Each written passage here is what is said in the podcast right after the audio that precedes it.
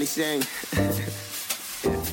Hello and welcome to the SBNY podcast. My name is Peter Kennedy and I am your host. The Sports Blog New York podcast is on iTunes, Apple Podcast app, as well as Google Play. And if you have not done so already, don't forget to subscribe to this very podcast. And if you like what you have been hearing, please don't forget to leave a little rating and review. Quick process on iTunes, Apple Podcast app, or Google Play. Leave some stars. Tell us what you think about the pod. And we love to hear your feedback. We love that you come in to listen every single week, and we love giving you some good content.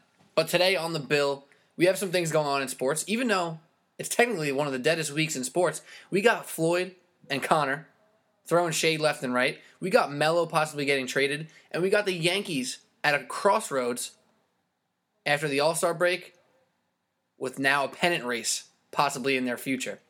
But first, you know how we do it a word from our presenting sponsor. Wooter Apparel is the number one shop for all custom uniforms and apparel. It is fully customized, any uniform, any design you can imagine. They don't just do basketball, they do baseball, football, lacrosse, golf, backpacks, hats, everything that you can imagine. Check them out at wooterapparel.com or on Twitter, Instagram, and Facebook at Wooter Apparel. And the best part is use discount code SBNY at your purchase for a special discount. And again, that's discount code SBNY. But all right, without further ado, let me bring in my two co-hosts for the night. First, I'll bring back co-founder of SportsBlogNewYork.com, Phil DeMeo. What's up, man? How you doing, Pete? Doing well. How'd you enjoy the All-Star break? I like it. My boy Judge, he went off. Oh yeah, we're gonna talk about it. We have a lot of things to talk about today, and before we get to it, let's bring in our other, our other guest, Mike Palmisano. What's up, brother? What is going on? I'm glad to have you in because last week, actually earlier this week on uh, Monday, I released a pod where I talked about the Yankees a little bit, and I needed you, or I needed my boy Alec, or I needed Phil, and now I got you guys here. I'm here. We're gonna talk a lot of Yankees today. Oh yeah, I'm excited. This is this is where baseball heats up. You get excited in April and May. You know the w- weather warms up. It's July. All of a sudden, the pennant race is you know trade deadline.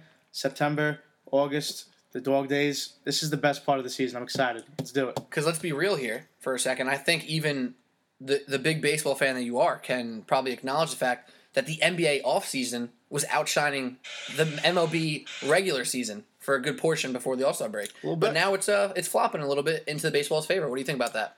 It's funny how the NBA offseason is more exciting than the NBA regular season, and just a little less exciting than the NBA postseason with the finals. but I'm happy that we're finally here in baseball. It's nothing else going on. You got Floyd and Connor. That's pretty exciting. I'll give it that. That's getting me juiced up for the fight. But baseball is finally getting to its groove. This was probably one of the better All Star weeks, you know, two day spans we've had in a little bit.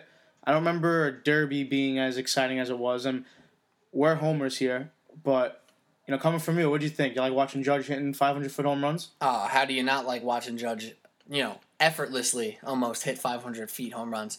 And I, I'm not going to be honest as well. I was in the car for a portion of it, and it was still fun to listen to. I mean, Dan Le Batard, who's a goofball, he's a clown, he's good at what he does. He was the color guy with uh, Boog. What do they call him? Boog? Jon Sciambi? Okay, yeah. Yeah, they were they were doing it on the radio, the home run derby. Like think about the home run derby on the radio. Not that exciting, but hearing their their absolute awe of some of these balls that are getting hit, I couldn't help but enjoy it just listening. You're watching it, it looks like he's not even making full contact, and the ball's staying up in the air, staying up in the air, and going 410, 412. It, it it's pretty exciting to see how this this guy just came out of nowhere after batting a buck 70 last year, and now he's potentially going to be the rookie of the year and the MVP this year. First, only the third time in MLB history. I, I, you know, it, it's pretty exciting. I'm excited as a Yankee fan. What I love about it as non-Yankee fan, you see Aaron Judge in the home run derby or sometimes in the game. It literally looks like he got jammed. His reaction is so even keeled. He such seems like such a good, relatable guy that you think he gets popped up, gets jammed, and is going to pop to a shallow right, and it carries out to right center. Unreal. And it's a home run. It's super impressive. Phil, what were your thoughts on the home run derby? And the Derby has to be the funnest night in baseball season. Just pure fun. Wow. Yeah. There's no drama to it. Like it's fun drama. Everybody just have a good Uh, time. Good time. All the players having a good time. Their phones are out. Bryce Harper's cheering for each other. Ozuna's cheering. It's fun. You, you, you sit back, kick back with your friends, open a beer, watch guys crush home runs. Monster dongs. It's the best night of MLB season. Monster. Especially in New York now, because they have Aaron Judge. Hopefully, I don't know how long he'll be doing this, but It's it's awesome. So did you enjoy the home run derby? I think this is an obvious answer I actually. my favorite part was Did Gary you- Sanchez um, upsetting Stanton. In the first round. that was amazing. he cr- Gary crushed it. Good for him. How you feel, Logan Morrison? Huh? How you feel? at me, at me. right? Lomo really got shut up early, especially because the Gary Sanchez little bracket was the, the first one of the yeah, night. It was fantastic. It really Well, I was. was gonna say this. I think this is obvious, so you guys can just agree if you want. But tell me what you think. Clearly, the home run derby is better than the actual All Star game. This year's All Star game was pretty interactive. Oh, so you feel different than me? Let me hear it. Let me hear it. I really like this year's All Star game. I Elaborate. let me tell you, my whole life I was in favor of whenever the All Star game gets home field in the World Series.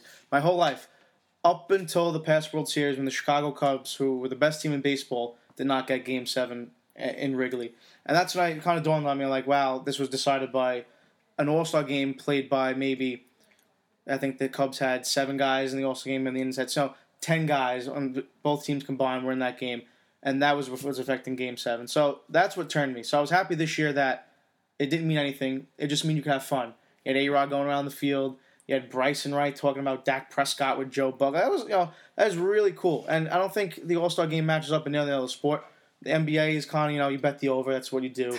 you know football. It's not real football. They should play flag football. NHL's got three on three. That's exciting. But you see that you know kind of day in and day out. The baseball All Star game is is definitely highlighting the best players in baseball, and, and it shows. It shows. It's cool watching Scherzer throw 99 in the first inning. That would, Right. I, I like that game. it's tough to fake baseball. You Yeah. know what I Yeah. mean? Like with basketball, they can only they can turn it up at the end if it's close enough, but mostly they're just BSing, throwing alley oops, having having fun too. Yeah, but the dunk contest and that whole night, the three point contest and the rookie challenge, those are the more exciting parts of the All Star weekend for basketball. And I, I thought the home run derby was more exciting than MLB, but you know, you bring up a good point. They uh, did a good job of enjoying the talent and enjoying each other, if that makes sense Yeah. uh, just highlighting everybody, all these young guys. Baseball has had these young guys in the league now, uh, and more have been trickling up. Obviously, Judge, Bellinger, guys like that.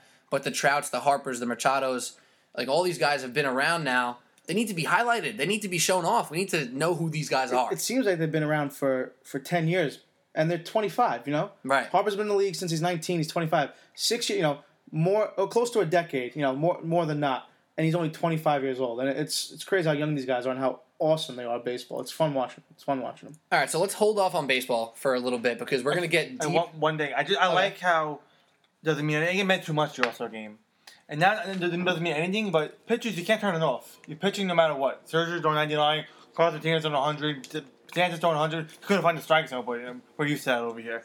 but he- pitchers are not going to turn it off, so it's going to be competitive no matter what. Your pride, you don't want to get rocked. Exactly, 100. percent So I think baseball figured it out. I don't think it could be any middle incentive. I don't know if you can think of one on the top of your head. It really can't be like that. But just world, world, home field is way too much on the line. Now these guys are having fun. You know, George Springer in the outfield had the microphone on him. Bryce Harper talking about Dak Prescott with Joe Buck. It was just it was a pleasurable to watch. I agree. I think the fact that they're talking during the game and, and just BS and that that's fun. That's what Yeah. makes something like that interesting. And if you, as a fan of say George Springer, you don't get to see the Astros play all the time. You know, maybe you see a press conference clip here or there, that there. You get to see him on the All Star game talking to uh, Joe Buck in the booth. That's something you don't see every day. It's fun. It's exciting. But let's hold off on baseball for a little bit because we're going to actually go deep into the MLB, into the Yankees, into the second half of uh, this MLB season in a little bit. But first, we got to talk about a couple other things uh, because they're also gaining some headlines and they're getting a lot of hype around them via Twitter, via everything, via TV, all that. Conor McGregor and Floyd Mayweather. We're going to talk about that. And also, we got to talk about Carmelo Anthony and his looming trade, which actually feels real um, for the first time, to me at least. Um, it's for the last week, maybe it's starting to feel real, but now it's really real. And Pretty bummed about it. it could happen any day, any moment now. So we're all on edge. We'll talk about that. But let's talk about Floyd and Connor first. Now, Mike, you said you are a boxing guy a little bit. You keep up with certain fights. You've been keeping up with Floyd for a little bit. Yeah. What are your thoughts on this back and forth and this fight in general? I'll, I'll say I'm a, I'm a boxing novice. I'm not a boxing guy. I'm more of a Okay. UFC guy. But I like I always watch Floyd fights. You know, those were kind of you know when I started watching. I, you know, the first one was the De La Hoya fight. Then I was talking to you before about the Ricky Hatton fight. You know, he's he's just you know he's the best boxer of our lifetime. And whether you think boxing's dead or not, it's still pretty cool to see a guy who is 48 now. You know, um, this fight is going to be really interesting because at first I thought there was no way. There's no way this is a stupid fight. It's just all all hype, and you know it's going to be making money. It's going to be press conference. Sit. The more I think about it, McGregor could take a punch from Floyd. He's got a he's got a uh, he's got a chin. If McGregor lands a punch miraculously, he's done. Mayweather's out. You know, so Are you drinking the Kool Aid? you know, I don't know. I'm watching the fights. I see the suits with the with the FU and the pinstripes, and you know, I don't know how real these are. It looks like WWE kind of set it up. You know, the you know with the the, the press conferences. Uh, d- disregard that. Thanks, Phil. but these are really fun press conferences. I hope the fight is as much fun. Then you know, I hope we have something to look forward to, not just a hundred dollar you know hour and a half, two hours of our time down So- drain. I want to pose something like kind of stupid to you, but it makes a point. If you had to pay for one thing, like say both things were equally priced, all four press conferences or the fight, what would you pay for? Um, I would, and, and So you, you can't watch I can't watch the- one. yeah, I- you either get all 4 I'll- press conferences or you get the fight. I'm paying for the fight. Okay, Um, I respect it. And I'll give you my my sole take on the fight. I genuinely think Floyd's going to win. I kind of want Floyd to win, but I'm going to bet on McGregor, and I'm going to root for McGregor because one, I think a McGregor knockout over Mayweather is going to kill boxing forever, Whatever, yeah. and I also don't want to be the, the sole guy in the room in the corner laying out six fifty to hundred to to, to watch Mayweather. That's a good point. I mean, the betting odds are so crazy that uh, Floyd's such a favorite. How do you even bet him? Unless you have such a disposable income that you're you're walking with wads of cash around you all the time. It's it's like Why the- would you ever bet Floyd? the guys like Floyd Mayweather are the guys who take these odds. You know, They- Right. you see their tickets. You know, like maybe it's like the Little Waynes of the world. You know, they put up their their hundred thousand dollar bets, and you know that's you know that's good for them. That's probably nothing for them too. exactly. You know, but for me, my you know my my penny pinching ways. I'm gonna put maybe a couple couple sleeves on McGregor. He's at plus four fifty right now. Mayweather's at Went- minus six So it went, fifty. it went down. It's it's been even out a little bit. Yeah. I first opened up. You got over under nine and a half rounds. I'm gonna shoot for the uh, the under on that one. Oh, you Wow. like under? You think there's a knockout either way? I, I'm gonna I'm gonna root for the, the, the McGregor knockout. So are you betting? Are you betting with your rooting interest right now? My rooting interest originally is Mayweather. Oh, okay. I 'cause I think I want to see him win 50 You're fights. kind of dabbing in both uh, both ends of the, the ring over here. The only reason I'm really rooting for because uh, down in my heart I think Mayweather's gonna win the fight. Uh, But everyone does. in my pockets, Okay. McGregor. I hear you. I hear you. But wait, so this is what I'm gonna do. I'm gonna I'm gonna give you uh, a thought here, and then I'm gonna jump to you, Phil. And I also want to hear your thought specifically on this, Phil, because I feel you have, you have a good pulse. You have a good feel on the pulse of the sport world, right? So I hear a lot of boxing fans, people who consider themselves boxing fans, they're basically annoyed. They they don't like this. This fight pisses them off. This hype machine that is McGregor versus Mayweather pisses them off. Four press conferences in, in big cities pisses them off. But from my opinion, someone who's not a fight guy, I would pick UFC over boxing, but I really don't care about either. I just kind of keep an eye on it. Mhm. This is the best thing that happened to boxing in in my almost my lifetime because this Horn versus Pacquiao fight that happened a couple weeks ago, ESPN tried hard to to hype it up. It didn't get that much hype in the long Came run. in. The thing what horn looks like. The, yeah, the biggest hype about it was Teddy Atlas's reaction after the fight, which didn't dwell well on boxing. This is the biggest thing that happened to boxing in a while. So if you consider yourself a boxing fan, bite your tongue for a couple weeks, get over it. This actually has a chance to make people care about boxing a little bit. It probably won't be a good fight. It will be hyped up, and more people will watch this than they've watched almost any fight ever. So get over it, bite your tongue. This is good for your damn sport. A couple of thoughts. One, that's called the arrogance. Oh, UFC guys ruin the sport. Like you said, most eyes be watching sport. It brings life to your sport, which I honestly, if the Mayweather retires, either after this fight, maybe one more probably after this fight. I'm not. I'm not I can't see myself buying a boxing match. Maybe uh, uh, Triple G versus Canelo. But again, you know, I'm not going out of my way to watch that. Right. Two, I think it would be an accomplishment. It's a nine and a half. It's an accomplishment if, May, if McGregor goes 12 rounds with Mayweather. That's an accomplishment in itself. That Just- proves that and Mayweather can't knock him out. And you're, no, just saying, in his first boxing match ever, he's going against pro- one of the top three boxers ever. He goes 12 rounds with him. That's an accomplishment right there. That's a good point. I think everyone is the same same boat. Everyone's probably rooting for McGregor, but they, they wouldn't they know Mayweather's gonna win. Mayweather, you're not beating Mayweather by um, decision. No shot that's happening. No zero chance that happening. And the same story that happened for Floyd Mayweather. Was I like money? I watched my first Mayweather fight was probably De La Hoya fight. It's from my, my memory. Mayweather versus De La Hoya. Mm-hmm. I know, yeah, probably 2007, something like that. The, sto- the booking them now, the booking then here is you have to catch Mayweather with a, a, a jab or a hook. I think that's like gonna beat him. Well, we gotta catch him. Can Conor catch him? Yeah, but Floyd, it's, you can never. It's the whole thing. You cannot catch him off guard. Right. So like, I just can't see McGregor winning the fight. I'm, if I'm probably going to an Irish pub with all the Irish guys in New York City. It's gonna be a hell of a time, hell of a night, but it'll be real quiet, real quick when Mayweather wins. I'm hoping McGregor wins. It'll be fun, but I also think the whole um, aura of that Mayweather's cocky. You can't root for him. Have you seen Conor McGregor talk? Like you cannot pull the cocky on either one of these guys. Oh, absolutely. Yeah, the two cockiest guys in the world. You know, well deserved, by the way. So Yeah. it's, it's, it's just dynamic. I just don't. The hype's gonna be. It's a lot of fun. These two press conferences have been very fun. Tomorrow's gonna be in Brooklyn, uh, right in our backyard. It's gonna be a lot of fun. Today's gonna be in Brooklyn. It'll be a lot of fun. Tonight they're going to London. I, I thought they were going to spread out this four four day tour, but Yeah, back to back to back to back. I, I, I wish it was going to build up week by week and kind of I feel like it's pre-written lines now. They're gonna go back to It's like- training now. It's like WWE. It's all like pre-written right now. I wish it was like it was building up, but you know it's fun. Hopefully, um, we're in about a month and a half away, so Hey, enjoy it. I like the points that you Boxing made fans there. enjoy it. Boxing die- diehards enjoy it. So who you It's a lot of got? fun. Who you got in the fight? How many rounds? I think it goes. I think Mayweather in twelve. Mayweather in 12. You know, it's um three minute rounds, right? I Sure. I three minute rounds. I don't know. UFC's five. I think you find boxing Well, three. UFC's five championship fights. Okay, I, it's that P, what do you got? Um, I don't really care. Um, but You watch the I, fight? yeah, I, I'm telling you this. I'm not paying for it. Like, if my friends get it, which I'm assuming they will because they some of them care about that stuff, I'll go over your house. I'll bring beer. I'll bring snacks maybe too. But I, I, I don't care about this fight enough to pay for it. But I'll be there and I'll bring snacks. I'm not going to be a bad party guest. I have a question. Now, say my prediction comes true. Ma- McGregor goes 12 rounds. He sees that check coming in. What do you, you know you're a UFC guy. Does he stay in boxing for a little bit?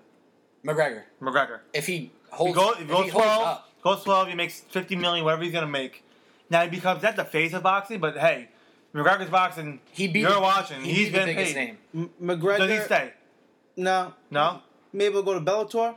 Maybe go to WWE. Whoever gives the next big paycheck. This guy is You need to gonna. chase the money. This guy is gonna go wherever the next big paycheck Okay. is. But, I, but to, to my point, I think that will be boxing. No, ready for this? I, I think boxing. You- you- this is what everyone's forgetting UFC's about. not paying more than boxing. This is what so- everyone's forgetting about with McGregor.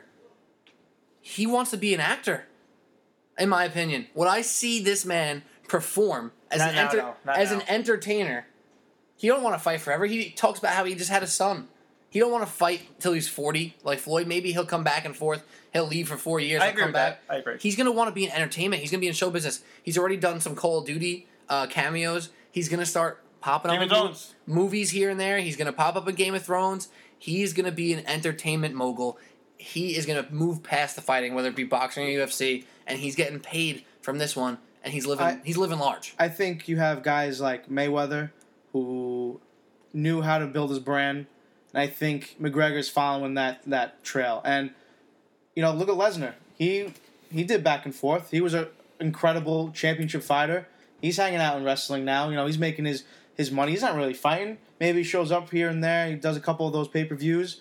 I could see McGregor going to you know Vince McMahon going up to him and be like, "Hey, blank check, come do a year with us," and you know that's acting, that's entertaining. It's still in the ring, so there's a lot. He's and he's 28. He's super young. He's got two more decades. You got you have two, 20 more years of Conor McGregor in your face doing whatever he wants to do because Yeah. he's he's that good. He's that good at, at the show. I still business. think he gets a lot of fighting on him left. He knows this is his pr- prime of fighting now. Yeah. He could, he could do active for the next 20 years, 30 years, like you said. Again, you don't want to get hurt. You know, there's obviously consequences to fighting. But I just think, if if you're saying the money, he's going to follow the money, W Vince McMahon's not paying him $50 million. Oh, for he's. night. Bi- I think he's bigger than the E. WWE. I'm just saying, I know, but like, wherever UFC, Bellator, or WWE, he's not getting that money in boxing. So I think if he goes 12, he's, hey, I could do this. I could be a champion. I could be the first UFC champion and boxing champion ever. He will take that route. I think you have a good opportunity of seeing boxing's last big match ever. I agree with that. If Mayweather loses, he doesn't fight again. If he wins, he gets 50. This you know, this is it. This is what else, you know, you're going to watch Mayweather fight the the top 10 boxer in the world and not get punched like sure, like you know, I guess This we'll is do different that. Mayweather. He's not fighting anybody else. You know, nobody Ma- worth his time. The boxing's Mayweather. Well, Like I must said. say, He, he apparently he has an IRS problem, so you know you know you never know. But, He doesn't have an IRS Yeah. problem. That guy He- makes he too doesn't much want- money. hey guys, taxation is theft, so he doesn't want to pay his taxes, and none of us do. That's funny. I mean, the only thing that I'll, I'll I'll end it on this. We'll move on. We'll talk uh, five minutes on Melo. We'll get to the Yankees. We'll get to MLB. Uh, Sports Blog New York podcast here. Mike Palmisano, Phil DeMeo. I'm Pete Kennedy. This is a spectacle, and we all need to look at it as such. Like you said, a really good point. There has to be a part of Conor McGregor that appreciates the path that Floyd set for 100%. guys like Conor, and I think it shows kind of the way he handled some of the press conferences, uh, the first two at least. But they're going to continue to be showmen, and I think it's clear that Conor McGregor's a better showman. And this is only going to get more hyped up, more ridiculous, more fake maybe if you think if you're one of those conspiracy guys where this is going to be scripted fight, but it's going to be huge and you're going to be it's going to be in your face until August 26th. I feel like he's a, he's the rock, like on the, the rock on the mic, Yeah. but just unedited, uncensored. Like you like you wish it was during when we were kids. You know who's got to team up with Conor McGregor now? Go ahead. LeVar Ball. yeah. And running down the running down the ramp. LeVar Ball is uh, McGregor's hype man. That that's that'd be nuts. That'd be bananas. That'd be ridiculous. Bad news bears. Bananas. All right, let's let's move on from the Conor McGregor Mayweather stuff because it's kind of talking in circles at this point too. Everyone says Mayweather's better, McGregor's more fun, yada yada yada. Eh, we have time to wait and see now. But let's talk about this Carmelo Anthony possible trade. Now I'll open with the fact that, as you may know, we record this podcast the night before release, so it is currently Wednesday night. This will be released on Thursday morning when you may be listening. Maybe you're listening on Friday. That's fine too. I have this horrible, horrible feeling that we're gonna close up, say goodbye for the evening. I'm gonna check Twitter, and Mel is gonna be traded. I think what you got to do is maybe give a little snippet. Record yourself. If we're still here, you're home. You got to add on at the end. You got to let them know. You got to be the first person to let these people know Melo got traded. It's, impo- it's impossible to say what they're gonna get returned, so it's really hard. But I, I like the idea. Yeah, right. I, I I think James Dolan is not giving him up too easily. No. I think he's gonna still drag in the mud for a little bit. I think it's gonna happen. He's a rocket. I think. Mike, you and I were in the same boat of where we didn't see it happening a couple weeks ago. I, you know, I, I was just- over it. I thought it was going to be a mid-season thing. You know, the Knicks are a team in New York where they figure let's get a you know, let's keep a star around here. You know, whether we're winning or not, people will come to the Garden. They'll watch Melo put up forty some nights. You know, like you know three to the dome, Melo bully. You know, that's that's our guy. And all of a sudden, last week it's just like that. Like he's it, it- he seems like you know like what do you say two yard line? Yeah, that's that's the quote that came out uh, maybe at five o'clock on Wednesday. That uh, the trade's on the two yard line. Right. Obviously, and ensued some Marshawn Lynch, Russell Wilson Oh, So- jokes. So creative. yeah, right. Super super Clever. creative ones. Clever. The uh, the the sad part about it is that I really thought Melo was going to come to New York and make them perennial. Conference finals at least. Sure, you know, at, At least, least. you know, like we, we had the one year where him, Stat, teamed up. You had the year of Chauncey was there. You know, you know the Knicks were starting to feel it out a little bit. And K Marge kid. J Kidd year, that was the year, Yeah, man. That's- yeah. Y- You know, they they look like a team that could maybe for the next few years build on that core. And then it just didn't happen. And I think it's pretty disappointing because I like Melo. You know, I I don't think there's many people who dislike Melo. He is a pure scorer. That's fun to watch. You can say he doesn't play defense, but that's not his strong suit, you know? And I think in general the Knicks are gonna miss that that score like Melo. And you know, but good for him. He's gonna go to Houston. He's gonna play in the conference semis, the conference finals every year. He might maybe sniff a, a, a finals if him, Harden, and, and CP3 could do it. Like, you know, I, I want him to go win a championship. It's not going to be in New York anytime soon. No. So, Well, I think the Knicks fans who appreciate Melo, or you know, kind of if you love him, let him go. If they at least feel that way, we're gonna root for him. I'm gonna root for Melo. Yeah. I hope he's in the playoffs. That dude deserves to be in the playoffs. And even if you look at his years in Denver, his best years, he had teams around him. He had Chauncey in Denver. He had Iguodala in Denver. He had he had Nene in Denver. Those are real NBA successful players. And then he made a conference uh, finals in the Western Conference. When the, the year the Knicks made the playoffs with him, they had Jay Kidd, who was actually still a useful NBA player at the time. They had decent players. They had a decent team. Then they have we've had shit for the past couple years. Um, so that's understood. So now we're at the point where if you love him, let him go, right? it's I just didn't think this was going to happen, like you said, until the middle of the season. Until maybe a week ago, this really started to materialize. But the one thing, and I've been steadfast in saying this every single week, is that at least, like, I'm very happy that They're very sure they're not taking back old big contracts. They're not taking Ryan Anderson and his contract. They're not taking Kevin Love and his contract. They want 25 and, and under, age wise, and they want expiring deals. And that's how this deal needs to be done. It needs to be young, picks, or expiring. And that's it. So far, they've stayed true to it. Let's see what they do when the decision finally gets made. So from the Rockets standpoint, I think if this trade happens, we again we don't know what we get in return. I think they're gonna get Olympic Melo, efficient Melo. The Rockets. The Rockets, yeah. I mean, Harden's obviously gonna be the main scorer. Chris Paul have an interesting dynamic, which I really have nothing to do with Melo because he's not gonna handle the ball moving forward. I think D'Antoni's gonna be in a system where either Harden or Chris Paul will be on the court at all times. So you're gonna have it, top three, four elite ball handlers in the, at the court at the same time. So Melo just gotta you know get off picks, get the ball, move baseline. And Mike, Mike D'Antoni said yesterday, uh, he was asking anybody to add on the roster. He goes, "There's somebody out there." He laughs. He goes, "I brought enough money at the tables here." He said he's Vegas so he's saying, you know, there's one more player away. Obviously, him and Melo have not the greatest relationship.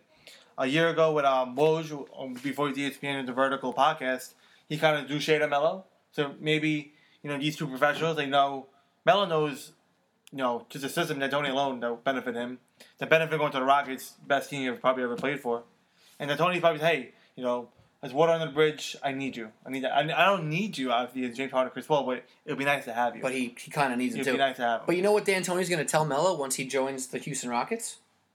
Go jack some threes, brother. yeah. Like, come on now, let's Yeah. go get some shots up. Yeah. We're good. Like everything's good. Don't go tell Melo twice. He's like uh, Melo. He's just going to say, Melo, move the ball a little bit, but if you're even open a little bit, pull, pull threes, get to the rim and get to the foul, Him and foul Chris line. Paul are That's all you got to do. him and Chris Paul are already buddies, so I feel like I mean Chris Paul is. I mean, there's there's talks that he got like pulled out of LA because he's very competitive with his teammates, kind of worn got worn off everybody. But I feel like him him and, him and Melo just be like you know leave it on the court and won't take it personal. So. They're both at that. I, I mean, I, I wish we have this conversation maybe a week from now when it's legit happening. I'm very excited. Probably one of the best off seasons NBA recently with Jimmy Butler, Paul George, Melo. this draft class. This draft class, very probably what we Mike said before, probably the best offseason we've seen in a while. So Mel could cap, Mel would cap it off. The next would be rebuilding, I guess. You know, yeah. so we have we already got nice little adjusted pieces on our roster already. We just to see how who we get in return and where they fit in the twelve man roster. I kind of like the young players we have moving forward, but you know, it's a conversation for another day. Hopefully, S- Steve Mills has been getting uh, some crap since the Tim Hardaway signing. We all know that. Uh, we all have Twitter, so we see all the angry Nick you fans. liked it. You liked it. I um I was definitely more pro this move than most fans, I would say, and I backed it up in the sense that we gave a 25 year old a four year contract worth some money, not a 28 year old, not a 30 year old, not a 32 year old, and that makes me happy. So Steve Mills is saying we're going 25 and younger, expiring deals and draft picks, and that's what we've been waiting for for a long time. Yeah, we overpaid, but there's possibilities where Tim makes 17 mil a year, worth it if he's a quality starter, and we can shoe him in for 80 games as our shooting guard for the next four years. So I don't want to get too deep into this because we got some Yankees and stuff to get to. We actually went longer on the um, the McGregor Mayweather fight as well as this Knick stuff. We got to get into some baseball. No, but- Give me some closing words on uh, this Knick situation. Yeah, I just want to say, Carmelo, I know you're listening. Um, you know, if you're gone by the next time I'm here, I, I bid my farewell. I, you know, you were my guy, and go win a championship in Houston. Melo bully, three to the dome. That's it. That's my farewell uh, to the man. tribute. I respect that. I really do.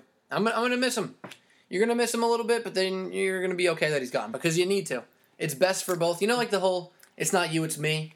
Actually, no, it's you. Yeah. But then in this situation, it's like, all right, actually, it's He's both saying of that us. to us. We should both. We should all just leave. Yeah.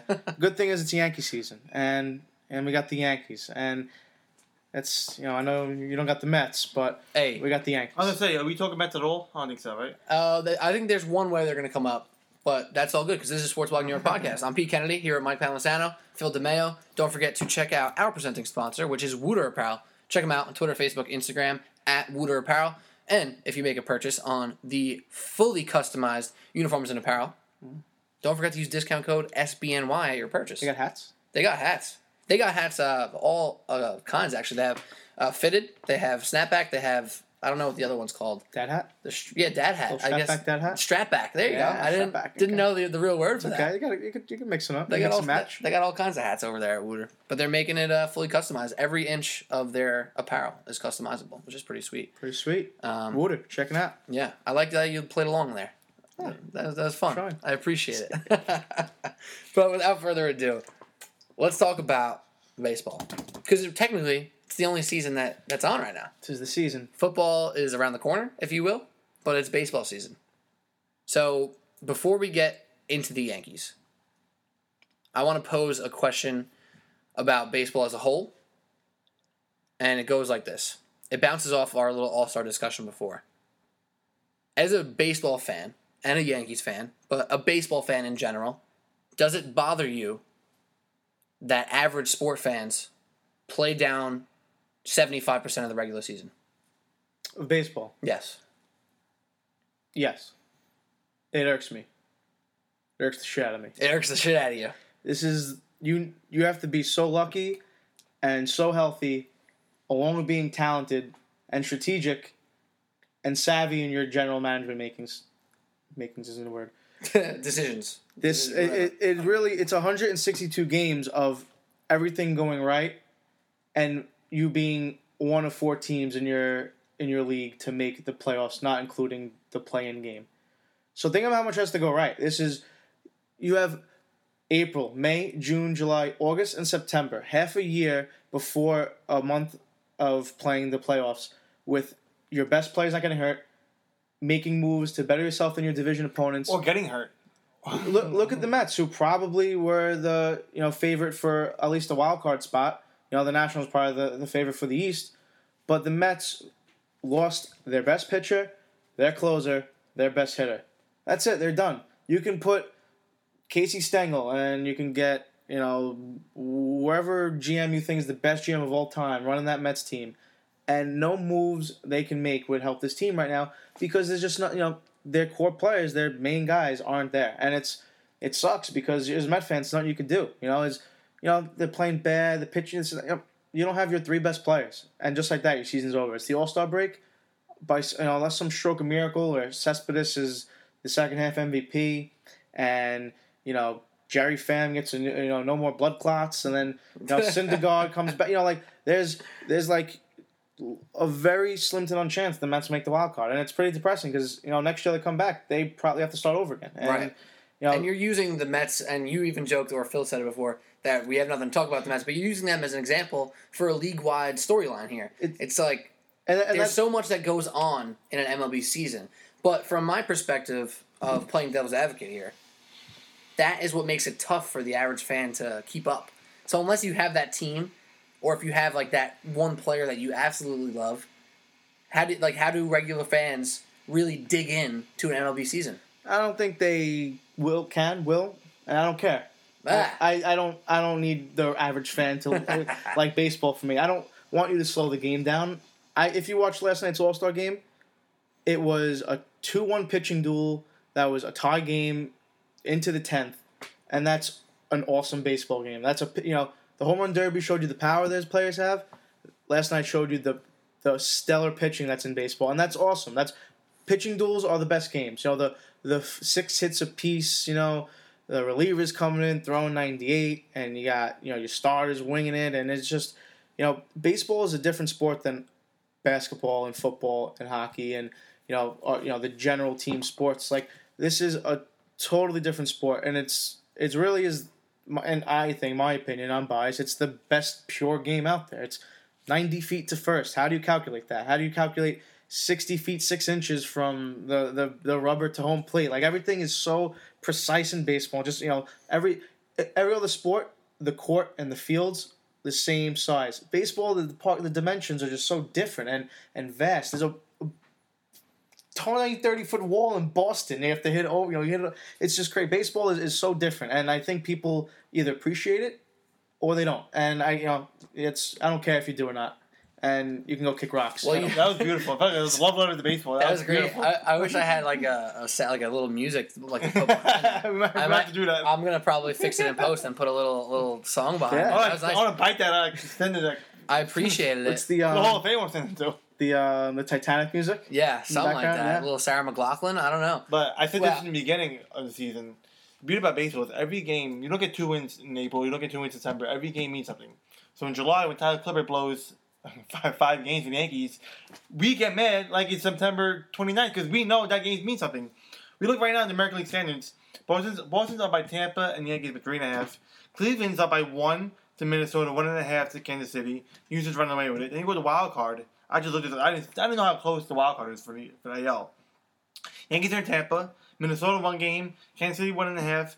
LA three. Texas three. Seattle four. Baltimore four. Toronto five. All those teams are in striking distance. Like, that's what makes every game means a lot. And and That's now, the beauty of baseball. and now you're in July, and as a GM of the, a team who's two and a half, three and a half out of the second wild card, you have to sit down, and you can't put your heart in a decision. You got to think: Do we make a move? Do we get rid of uh, one of our top three, five prospects for a bat that may or might not help us out? Do we go for the pitcher? Are we there yet? You know, you have to make decisions now about your team that could affect the next two and a half months, the next two and a half years, the next, you know, uh, it- it's you know, you imagine you give up a player. Look at all the trades in the past. For example, when Seattle traded for Erik Bedard, they think they were giving up. You know, you think they were giving up uh, Adam Jones. You know, and now he's the face of the Orioles. You know, the like Madison Blue Jays. every but look every, every trade's like Yeah. that. You know, like you think you're giving up. You know, you're not giving up your top prospect who was going to be a bust in two years anyway. You're giving up your tenth best prospect who's going to turn into.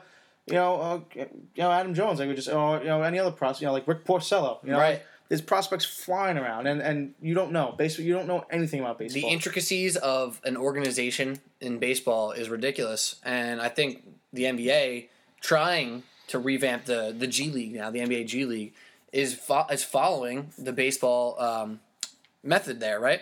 So in baseball, there's how many players on a team? Twenty five, right? 25. Yeah. That's at four different levels. There's AAA, AA, High A, Low A. There's even a, a farm Yeah. below that, right? So th- there's all these players, and like you said, there there could be your tenth prospect prospect can be number one uh, once he gets to the league if he ever makes it. And there's so many intricacies and guys you never heard of until you, until you hear them until they make it to the show. And we've had a bunch of guys this year burst onto the scene specifically in the sense of the home run, which I'm going to get to.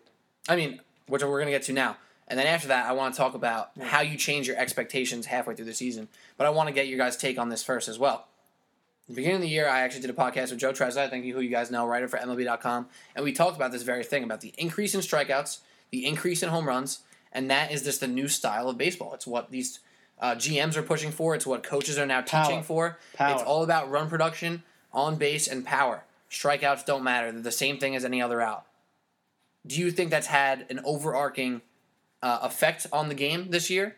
Because it's really uh, highlighted, and is it good, bad, or indifferent? I, I definitely think it's noticeable this year more than ever. Whether you want to argue that the balls are juiced, you know, I don't know how factual that can be, but you have pitchers who are snapping off ridiculous Dellin Betances like curveballs that start at your, your your your belt and drop to your feet. You have no chance at them, and then you got your at your Chance Aaron Adams. Judge. Is that what you said? No. You want you want to bring up Chance Adams? I do, I do. we can talk about that in a little bit, but then you have your Aaron Judge who's putting out balls at you know record feet and they're going out at record speeds. So now the question is, is it just the the new generation of people? Have we evolved? You know, it, this isn't a, a century ago in 1917 where your average guy is playing baseball. He might be 5'10", you know, with maybe like 20% body, like a Babe Ruth guy. You know, he's putting out home runs, but they're not StatCast breakers. You know, they didn't have StatCast singing about that. This is a different era of baseball. And I think more people like that. I think you like the strikeouts. I think you like the 99 mile an hour fastballs. I think you like the breaking off curveballs, and I think you like the big home runs. Who doesn't like watching you know you know long balls? So you you uh you appreciate the game and how it's being played right now, Because it's because it's still baseball to you know. There's then you have your Jose Altuve's, you know, right? who's your five, six, seven guy, and he's still killing it. You know, it's just One of the best players in the league. Let's be real. hundred percent. And it's just you know, baseball's at a really good point right now, and I think it's only going to get better because you have so much young talent coming up, and you have so many people following this trend of power pitching, power hitting. You know, shout out to Zach Granite, you know, Staten Island. Oh, know, yeah, shout local. out. He, he's out in, in Minnesota. You know, he's just you know he's another wave of young talent who's just you know gonna you know take over the league. So what do you say to? I don't want to be stu- too stereotypical here, but old guy who loves small ball and moving runners over and this and that. What do you say to him I like small ball when Oh, it's ne- when it's needed. I when it's I- used well? I always Sure. call for a bunt. I'm like, yo, bunt him over right now. I You know what? appreciate it. Um, I don't like giving up and out, but if it's top of the ninth and you know you're, Guy on second with no outs, move him you're over. laying him over, you know, it's you know, may, you know, unless you have your your guy who can hit the ball the right side of the field and then get him up, but you know, there's there's time and a place. You know, some people say the stolen base is is an archaic uh, method and that it's not useful and that it, it the the success rate doesn't equate you know to The end doesn't justify the means. Exactly. And I say, nah, you got a guy who could run the lights out, force the catcher to throw, you know? Look, we just ran Willson Contreras out of out of Chicago, you know? Look at that. For real, Yeah, and so- I think I think you make a really good point. So it kind of is like the town is big enough for the both of us, right?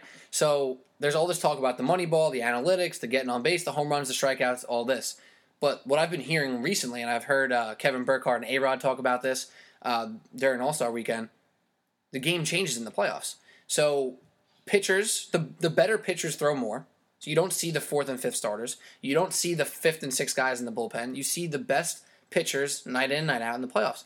AKA harder to score runs, less people on base. Small ball becomes a bigger part of the game. So finding that balance, like the Houston Astros, for example, as one of the best teams in the league, they have one of the best on base uh, percentages out there, and they strike out less than most teams for such a good offensive team. So finding that balance and being able to do both is actually important. So Mr. Home Run guy, you can have your home runs.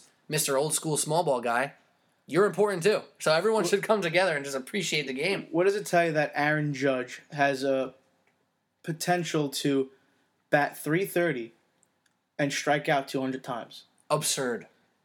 Is that the most unreal thing you ever heard of? This guy either gets on base because he hits the ball so damn hard it's going to find a hole, or he just, you know, they he gets the count from 0-2 to 3-2, fouls a couple position and strikes out, you know? Like And you he's said, been walking a lot this year. It- less of, less of late, but earlier in the year he was walking a lot. he still draws the pitches, still four pitches in that bat, but like you just mentioned, he's uh you know, there's guys in baseball who are going to strike out, but it's just an out. Hey, Mike Trout won the MVP on the year where he struck out more than almost anybody in the league. An out to the pitcher, to the first baseman, pop up, strike out, still an out. So I I think that they don't care as much about the strikeout as long as you're hitting home runs. All right, Phil. I'm One, gonna. one more quick thought, and we go back to the Yankees. Yeah, I was gonna. Trade I was gonna pop a question to you after you're done. Um, I think it's amazing how um, I found this out yesterday that this is the season on pace for the most home runs ever. Think Yeah. about that, what we went through before this decade. It's, inc- it's incredible to me. You guys are in 50, 60 home runs on a regular basis. This year, we're on pace to shatter that record. I think now more players are hitting home runs. That Not players are hitting more home runs, just uh, as a collective group, people hitting 12, 13. Brett Gardner has 15 home runs this year. Like, Yes. That's a lot for a guy his size and what you expect out of him. So I think as a whole, it's just incredible how much the home run means now. Yeah. It, it goes back to people striking out more, but they're hitting out more. It's you know it's a balance that's kind of going up towards home run. Who knows next year how many home runs going to get hit? I got Aaron Judge hitting 30 this year. There might be two more Aaron Judges coming up next year. It's crazy. The, the old adage is the harder it comes, the harder it goes. So maybe it's pitchers are throwing harder, and you know We saw it you, yesterday. You, get you're getting barrel on the ball, and you know it's going to go out. And So like you mentioned with Statcast stuff, I mean, swing angles, ball, like ball, uh, what's So- it? The angle of the ball, trajectory, trajectory, right? you know, Uh, Velocity. exit velo, all there's, that there's stuff. so much more science behind it. Where you know, I, I used to look at sports science, and ESPN, and be like, this is a, this is a load of load of shit. You know, like I don't, I don't, I know this is, but now you start looking at it, it's like you got guys in the back room. Who knows? Who knows if a team has like a, some sort of engineer or like a physicist in the back, like looking at, it, and he's like, and they go to the batters like, hey, listen, like you're three inches on your angle, like you know, above where you should be, and that ball's out. You know, and like you have your hitting coach is like, you know, Kevin Long changed Daniel Murphy's career because he moved him up in the batter's box and he got his bat out in front where he's able to get the ball out in front and, and start driving it. Like there's more science in the game than there's ever been before, and I think that's another part of baseball where it's you know the advanced sabermetrics, some of them a little gawk, gawky for me. You know, I don't Yeah. really buy into too much, but you know, there's a lot more uh, legit, you know, like physical science where angles and Probably stuff and we don't even hear about. Crazy, you know. I, I, baseball's in a really good spot, I think, and I, I, I enjoy it. And as, as somebody, as you guys know, I'm I'm an NBA guy, and I I, I back the NBA probably to a fault on occasion. I'm I, uh, first one to say I, that. I'm with you. Um, but I think the MLB is doing very well. I think at this point last year, I would have been a lot more critical of the MLB than I am right now. So they're they're marketing their stars, and I think that's a great thing. I think Aaron Judge has been a absolutely phenomenal thing for baseball, I not gonna- for the Yankees, but for baseball. And MLB is in a, is in a good spot I was gonna write this if he had a good game. I still, I still might write it.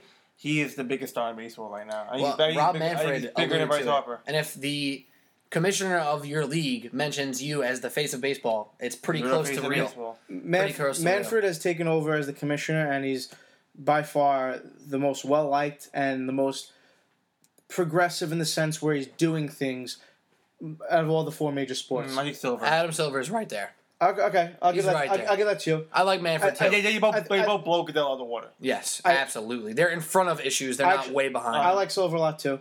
Um, but you got like you know he's trying to speed up the game in areas where I think can be sped up, but I also disagree with you know give me four. Oh you wait, know. no, I was just gonna say that. I was just gonna bring that up, and I'm gonna get to this expectations question that I have uh, in just a minute. But I was just gonna say, remember when we were making a deal out of the four pitch intentional Yeah. walk not being a thing anymore, and who the hell cares about it? You still care about that? That bothers you still? Come on, It's just basic, you know, like that's nothing. it. My issue is is that you start there. Still when, make the play. When, when do you stop? You know, when Yeah. when are they going to say? You know, what? Where what do do you they mean? stop What, what else are they gonna Well, change? that's what you say. You no one ever thought that you. what are they gonna say? full Oh, pitch. if if you pop it up, automatic out. Like no. Who, who know? You know, uh, who knows what they do? You know, maybe in 20, 30 years they say if you foul the ball, ball off more than five times, you're out. You know, like an absurd rule like that because they don't want foul balls in the game. They want, but like. This is where Yeah, it but wait, begins, but you know? wait, like, wait. I'm, I'm saying, like, but like absurd rules. Like you, you tell someone 15, 20 years ago they're gonna uh, get rid of the four pitch intentional walk. That's a pitcher literally throwing a ball and the ball can go anywhere. It's it's the live ball that you know a, a pitch a batter's not uh, paying attention or the pitcher throws it and you know Miguel Cabrera hits it for a single wild pitch. A runner goes to second. Like it's just still part of the I game. I think you're being a little crazy. I'm not gonna lie. You think but so? Wait, so uh, let me play a little hypothetical with you for you, just for a little fun. So say you know we have this home run uh, burst, right? All these home runs. What if in four or five years we have a burst of people who don't want to strike out anymore, and all they do is foul pitches off, and they're fouling off like eight pitches in at bat, and then Rob Manfred's like, "What the hell? Can't have this. If you foul off five pitches, you're out." that's what I'm saying. That's what like that's. But what if that happens? What if it becomes a problem? but that's the that's the issue we start now. Like today in 2017, we've made a rule where a pure part of the game where oh, throwing a ball. pure. If Come you're on. Game Seven of the World Series, you got rookie pitcher John Schmo on the mound, and you got Billy Hamilton, the fastest runner on third base, who just got traded to the Yankees at the deadline because they wanted a pinch runner, and he's hopping off. He's hopping off third. This guy's got to throw a, a four pitches intentional walk to Aaron Judge to load the bases. You know, he'd rather give me give me four opposed to throwing those pitches because he's nervous. He's the bones are shaking. Like you're, Dude, you're you have no faith in John Schmo. That guy's been Yeah. That guy's been John Schmo is a Schmo. He's throwing a wild pitch. Billy Hamilton's coming home. He's been grinding his whole life. He can throw a strike. To- but we're not gonna be able to see. You know why? Because we can give him four. Yeah. We give him the benefit of the doubt. I'm pissed about it. I was so funny. Before you brought it up, I was legitimately about to say. And remember when we were all making a deal out of this? No Yeah. one cares, but apparently people still care. I just News to me. Yeah, don't so don't ruin my game. Don't ruin my game. All right, well, let's keep moving. This is Sports Blog New York podcast. I'm Pete Kennedy with Mike Palmisano, Phil DeMeo, and let's move to my expectations question because we've done numerous podcasts about the MLB, about the Yankees, about expectations, playoffs this, not playoff that. I don't want to go all the way back to the beginning, but I just want to keep it in mind. Yeah. Now that the Yankees have had this, let's say it, horrible month, since June 12th, they've been bad. No other way to say it. How have your expectations changed? Not since the beginning of the year, because obviously after the big start, you start thinking, all right, playoffs are a big possibility. Now you have a bad month. Where do you sit now on the team, on Girardi, on mm-hmm. playoffs? All right. of. First of all, I, will- I was I'll defend Girardi till the death. I feel like You must have listened to my podcast the other if day. he huh? gets fired, he can drop in a second. He might overthink things, but it's for it's good intentions. Most of the time, he's right. And the guys play hard. The guy plays hard. He had never a losing season in New York. Couple last couple years, you know, they they should have. Like everyone respects him. You you with him now. They're, they're gonna resign him. I feel like if you don't resign him, like it's gonna you know it's gonna all fall down. Two, unfortunately, I'm not I'm not think, I don't think it's gonna happen. I'm not expecting it to happen, but I'm kind of looking over my back shoulder waiting for the other shoe to drop in the Yankees right now because they haven't played hot the last three weeks. They've been playing bad. Let's just playing let's say bad. it. Let's be let's be honest missing, here. We're missing big bats, missing Castro, missing Holliday.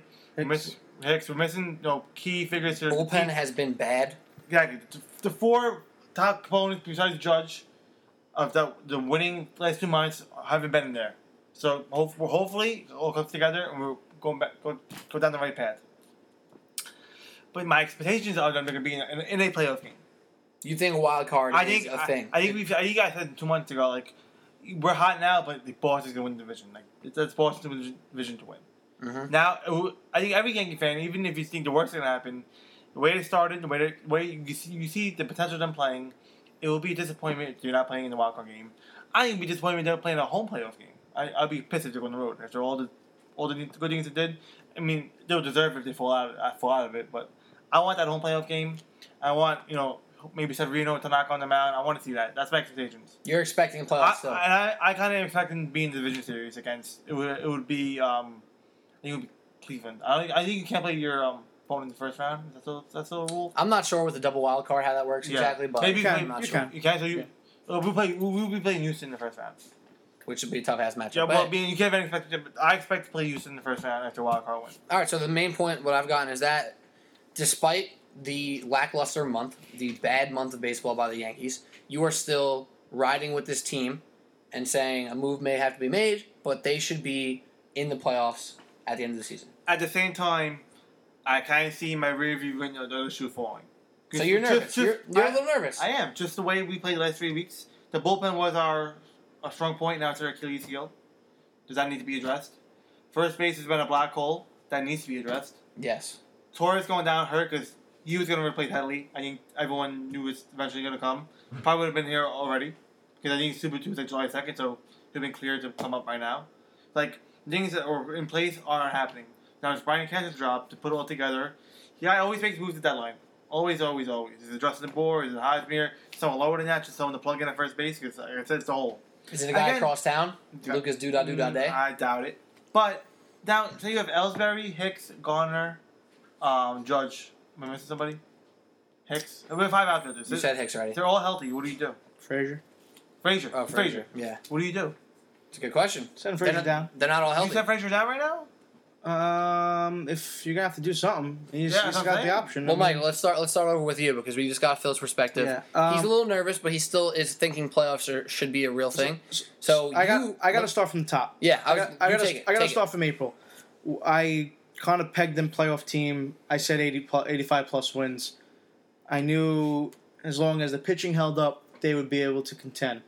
So April, good month. Um, you know, it was first place. Red Sox had off month. Baltimore got off to a good start. Fanned off. Toronto never really got going. They felt the effects of losing Encarnacion. Tampa Bay always that team that sticks around, and you know as of right now they're, they're there. May was a crazy month for the Yankees. Best team in baseball, hottest team in baseball, everything clicking. June, exact opposite. So now we're in the spot where Well, you- wait, wait, let's let's break it off. Let's break it off. June to June twelfth, very good. Six game win streak, maybe even seven. I forget what it was. June twelfth and on, very bad month. I, so all of May and be, the first week of June evened out the other the other three weeks, the latter part of June. Right. So and now the Yankees have forty five and forty one. Would I have liked them to have been ten games over at this point? Who wouldn't have? If you told me at the beginning of the year they could have been four games over, I would have liked them to have been a little more. Maybe five, six, seven, that area. But they're only three and a half out from Boston. And they have uh, above 500 record against the AL East. So I think they're 25 and 20, something along those lines, four or five games over in the AL East. If you're going to lose games, I don't like getting swept by the A's. I don't like going out and losing three out of four to you know the the the central teams. But win your division games. Take care of business this week against Boston in Boston. Go for the sweep if you can. If not, take two out of three. That's fine too. Because Chris Sale just pitched. You might not see him until the end of the series, if that. So take care of your games. You know, if you win your games in your division. I expect the Yankees to make some moves. I think they're going to go for a first baseman because I don't think they could sustain with this little platoon job. You know, with He-Man, G-Man. You know, oh George, Troy. You know, I, you know he's, he's Ten first basemen this year. he, he's fun. He's fun, but you know, is Bird coming back? You know, who knows? That's another story. You know, Is Austin coming back with his hamstring injury? No one knows. So now you look for a first baseman. I was saying before, maybe go after a guy like Brandon Belt. Not going to break the bank. You know, he's playoff guy. He's been in a couple World Series. Part of a good organization, Sure. even though they're You know, struggling. I, you know, you were saying Philly was saying Bour before. You know, is you know he's a power bat. He could, the porch does him well. Having a career year. Hosmer, you're not going to get him. I think Kansas City's going to go there after winning the World Series. They're going to go, you know, to try to make a move themselves. So I think the Yankees got to figure something out at first because it's not going to be a third. It's just you know Headley's sticking around, whether we like it or not. Headley's going to be there. I, you know, I'm not gonna, I'm not gonna grab about it. So it's got to be at first, and it's got to be pitching. And I think the bullpen is a little more of a concern than the starting rotation. Also, there aren't that many good starters out there to trade for. I don't want them trading for Quintana. You know, Cole, they're going to want Frazier or Torres. right. I don't want to give those guys up. So maybe you go for, I don't know, like Pat Neshek on the Phillies. We saw him yesterday. They mentioned he has t- you know, the fourth best ERA in, in baseball. How about Neshek get Tommy Joseph to combine? Sure, you know, like you know, you got you look for teams who are out of the race who you can give up, you know, your second tier prospects, or maybe you know, maybe you don't have to give up that guy. You know, for maybe you give like a player to be later, and you know, uh, you know, uh, your your tenth best, you know, like a an outfield prospect. You know, Right. a d- double A prospect. Well- the, the bullpen's got to be shaped up because they're tired, and Joe Girardi, as much as I love him and I'll back him, he's it's like he's trying to get fired some nights. The moves Wow. he makes, he, you know, it, it, they're questionable. Fireable offenses. Not fireable, just you know, He has too much capital to be fired. you who else are you going to replace him with? You know, yeah. You're doing a really good job of bringing up things no, the, the pitching of coach. what I'm going to bring up next. because because we're we here. got we got it going. We're right now. here. Exactly. right here. So, from my third eye view of you know how you know how I am. I love to dig at Yankee fans when I can, but sincerely, I don't have a rooting interest at all. If the Yankees are winning, it's fun. They're actually an exciting team. I love Aaron Judge. I like Frazier. Whatever. I get that from most Besides Mets fans. my point. You can't hate the Yankee team. I get that from a lot of Yeah, they're, they're not a hateable team uh, by any means. Uh, No, we're, we're trying to. We're not, we're not the same Yankee fans as usual. Oh, we're the best. Like we understand now. I'm the same Yankee fan as usual. yeah, but we, it's in most of us. And we, I- I don't- we I don't- know like we're not buying a championship. We have to work for it. right. We're all enjoying it. The- we're all enjoying whole- it at the same time. We'll the whole game up. has changed. But also, you know, if if Aaron Judge and these Yankees last for three more years and they're still doing well, they're going to start to be hated. That's just how it goes. It happened to the Warriors. Everybody loved them four years ago. Now everybody hates them. Besides the point. So from my third eye view, what I see on Twitter, some of my Yankee circle, my closer friends seem to have uh, different, uh, more opinion like me on this. In my opinion, there is no reason to even consider firing Joe Girardi. I spent 15 minutes on the episode from last Let's not even talk about it. It's not gonna happen. But wait, Yeah. do you, I, my, what I want to ask you guys, because I spent 15 minutes saying how ridiculous it was on the episode from Monday. Do your Yankee circle, your friends, your Twitter followers mention this? Do you see this on Twitter? Yeah. Fire Girardi, get him out of here. He's doing crazy Uh, stuff. You, you might see fire Girardi. Um, And what uh, do you think uh, about it when you see that? so I don't think you fired Girardi, but he's not helping himself out with his bullpen decisions, with bringing in like a Betances up five, up six, you know, to give him work. And then the next night, you know, it's the eighth inning when you got Clippard in there. You know, you know, you use Chad Green opposed to Domingo German. You know, like you you just you question things, and you know, he had, like Phil was saying before, he's never been under five hundred. He has justifiable reasonings behind his moves, which you know he got his binder there. But you know, if the Yankees don't make the playoffs this year, that could be an issue. We got to the point now where this team with the But MVP. is it a wish an issue though? Come on, you This- guys were not expected to even be a 500 team. Right, but now that was before we knew we had the rookie of the year and the MVP on your team.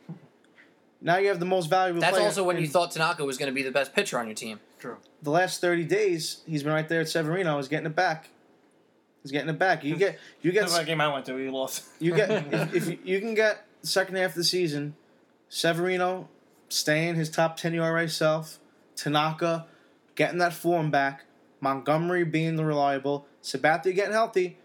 I don't know Pineda Pinata. You know, like at that point he's he's too volatile to toss-up. rel- he's too volatile. And you know what? If that's going to be your your three, four, five starter, you take it. You take his you know you take the games he gives you. If the pitching could stay, you know, get back on track, you get Sanchez, who I still don't think has even gotten close to where he was last year. He's just getting to his groove now. You know, you have Didi, who's going to come. You know, just have a great second half. Just a quality, quality player. You know, he's you know you figure out first base, the outfield. You have the MVP in right. You're gonna have reliable Gardner in left.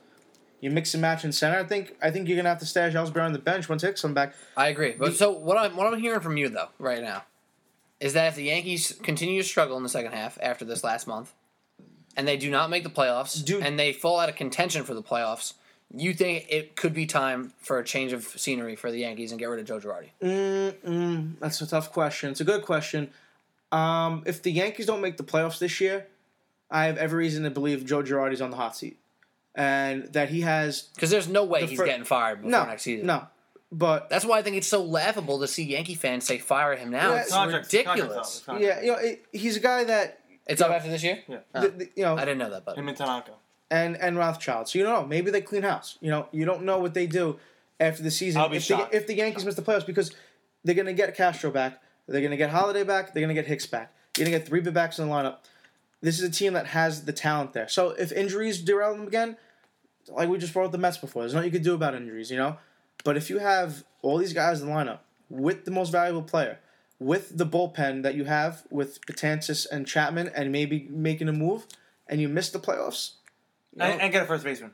you know, they're going to be making moves. Cashman always makes a move. He said to the buyers. He said on two days ago they're Yeah, buyers. They, you know, they should make the play. You know, you're a team now that you you're making the playoffs this year, and if you miss it, you're concerned, and you're putting Joe Girardi on the hot seat, and and you know you give him the next two months of next year. I all must, right. I must I hear you. I hear you. The people who were saying fire Girardi have, have always been the people who never liked Joe Joe Girardi. That's a good point. That is a very good point because I before Now uh, they give an excuse. I before the they Mets mean.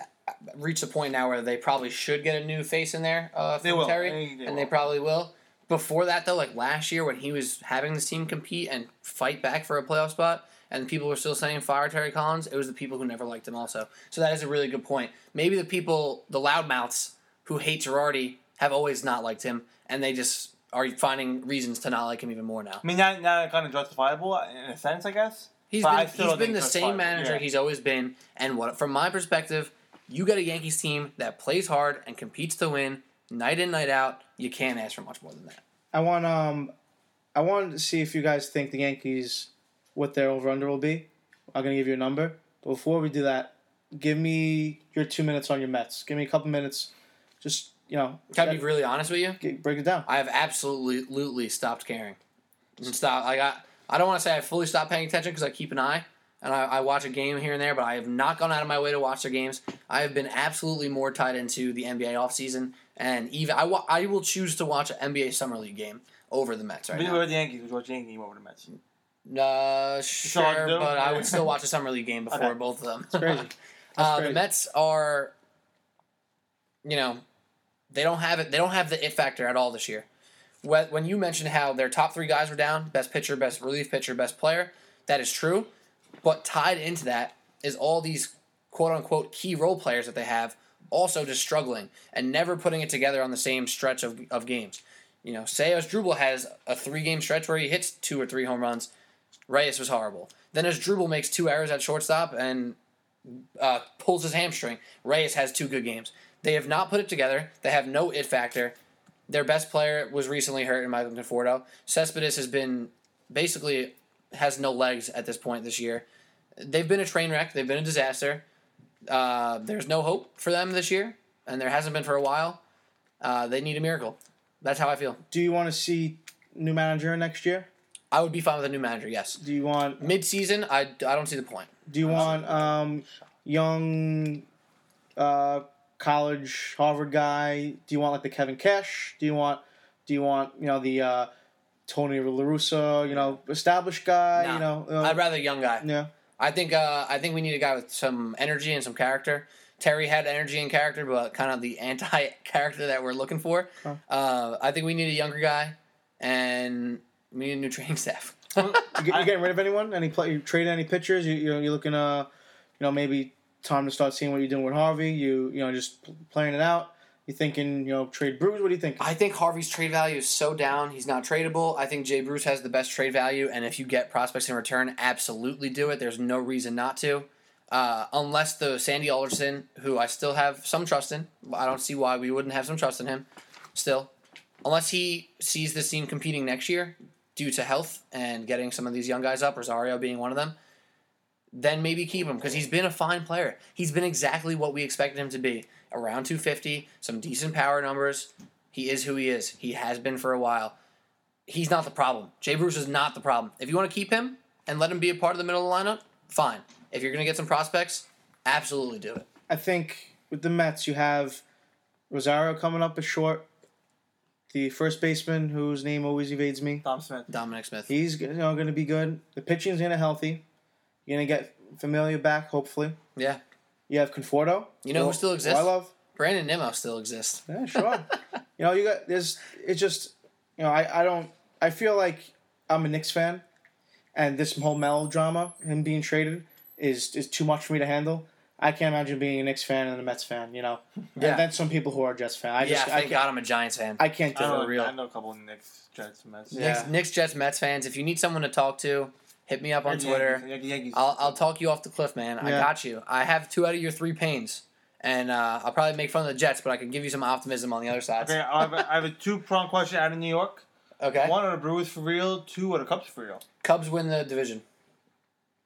I picked the Cubs over You the get it together. only because it's the pitching that's not there and No, no, Chris One- Bryant's having a great year. But everything's down. the you know the, the the Cubs pitching we mentioned last time all the ERAs are blown up. So now they're, they're 500 at the break. Under 500. You know they'll. Uh, I, I I still pick the Cubs only So because I of their, their track record. Is it possible this Cubs team was supposed to win you know, next dynasty in baseball? They just had one good year. They had the, they lost they lost their um, leadoff hitter.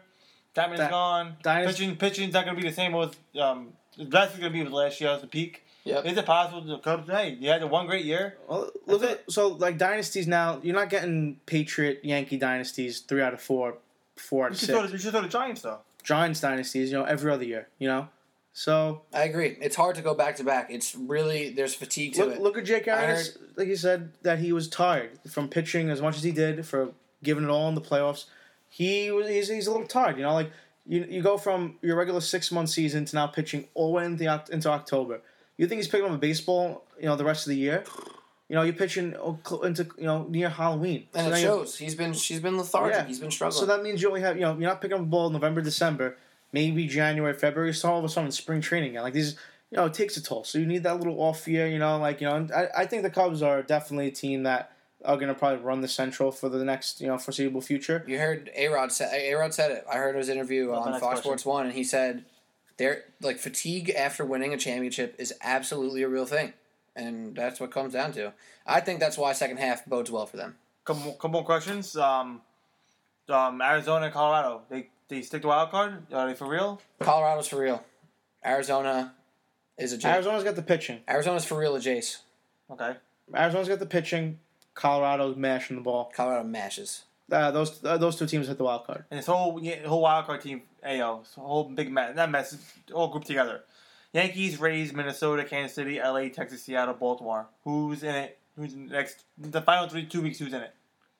I think the Angels hang around. Yeah. When yeah. Trout comes back. Trout comes back, re-energizes. They've been hanging around without him. Maybe he re-energizes the team a was it little last bit. year or two years ago they, they hung around too? Yeah. When I Yankees don't were know. they hung around. two years ago. yeah, they hung around. The, uh, Minnesota.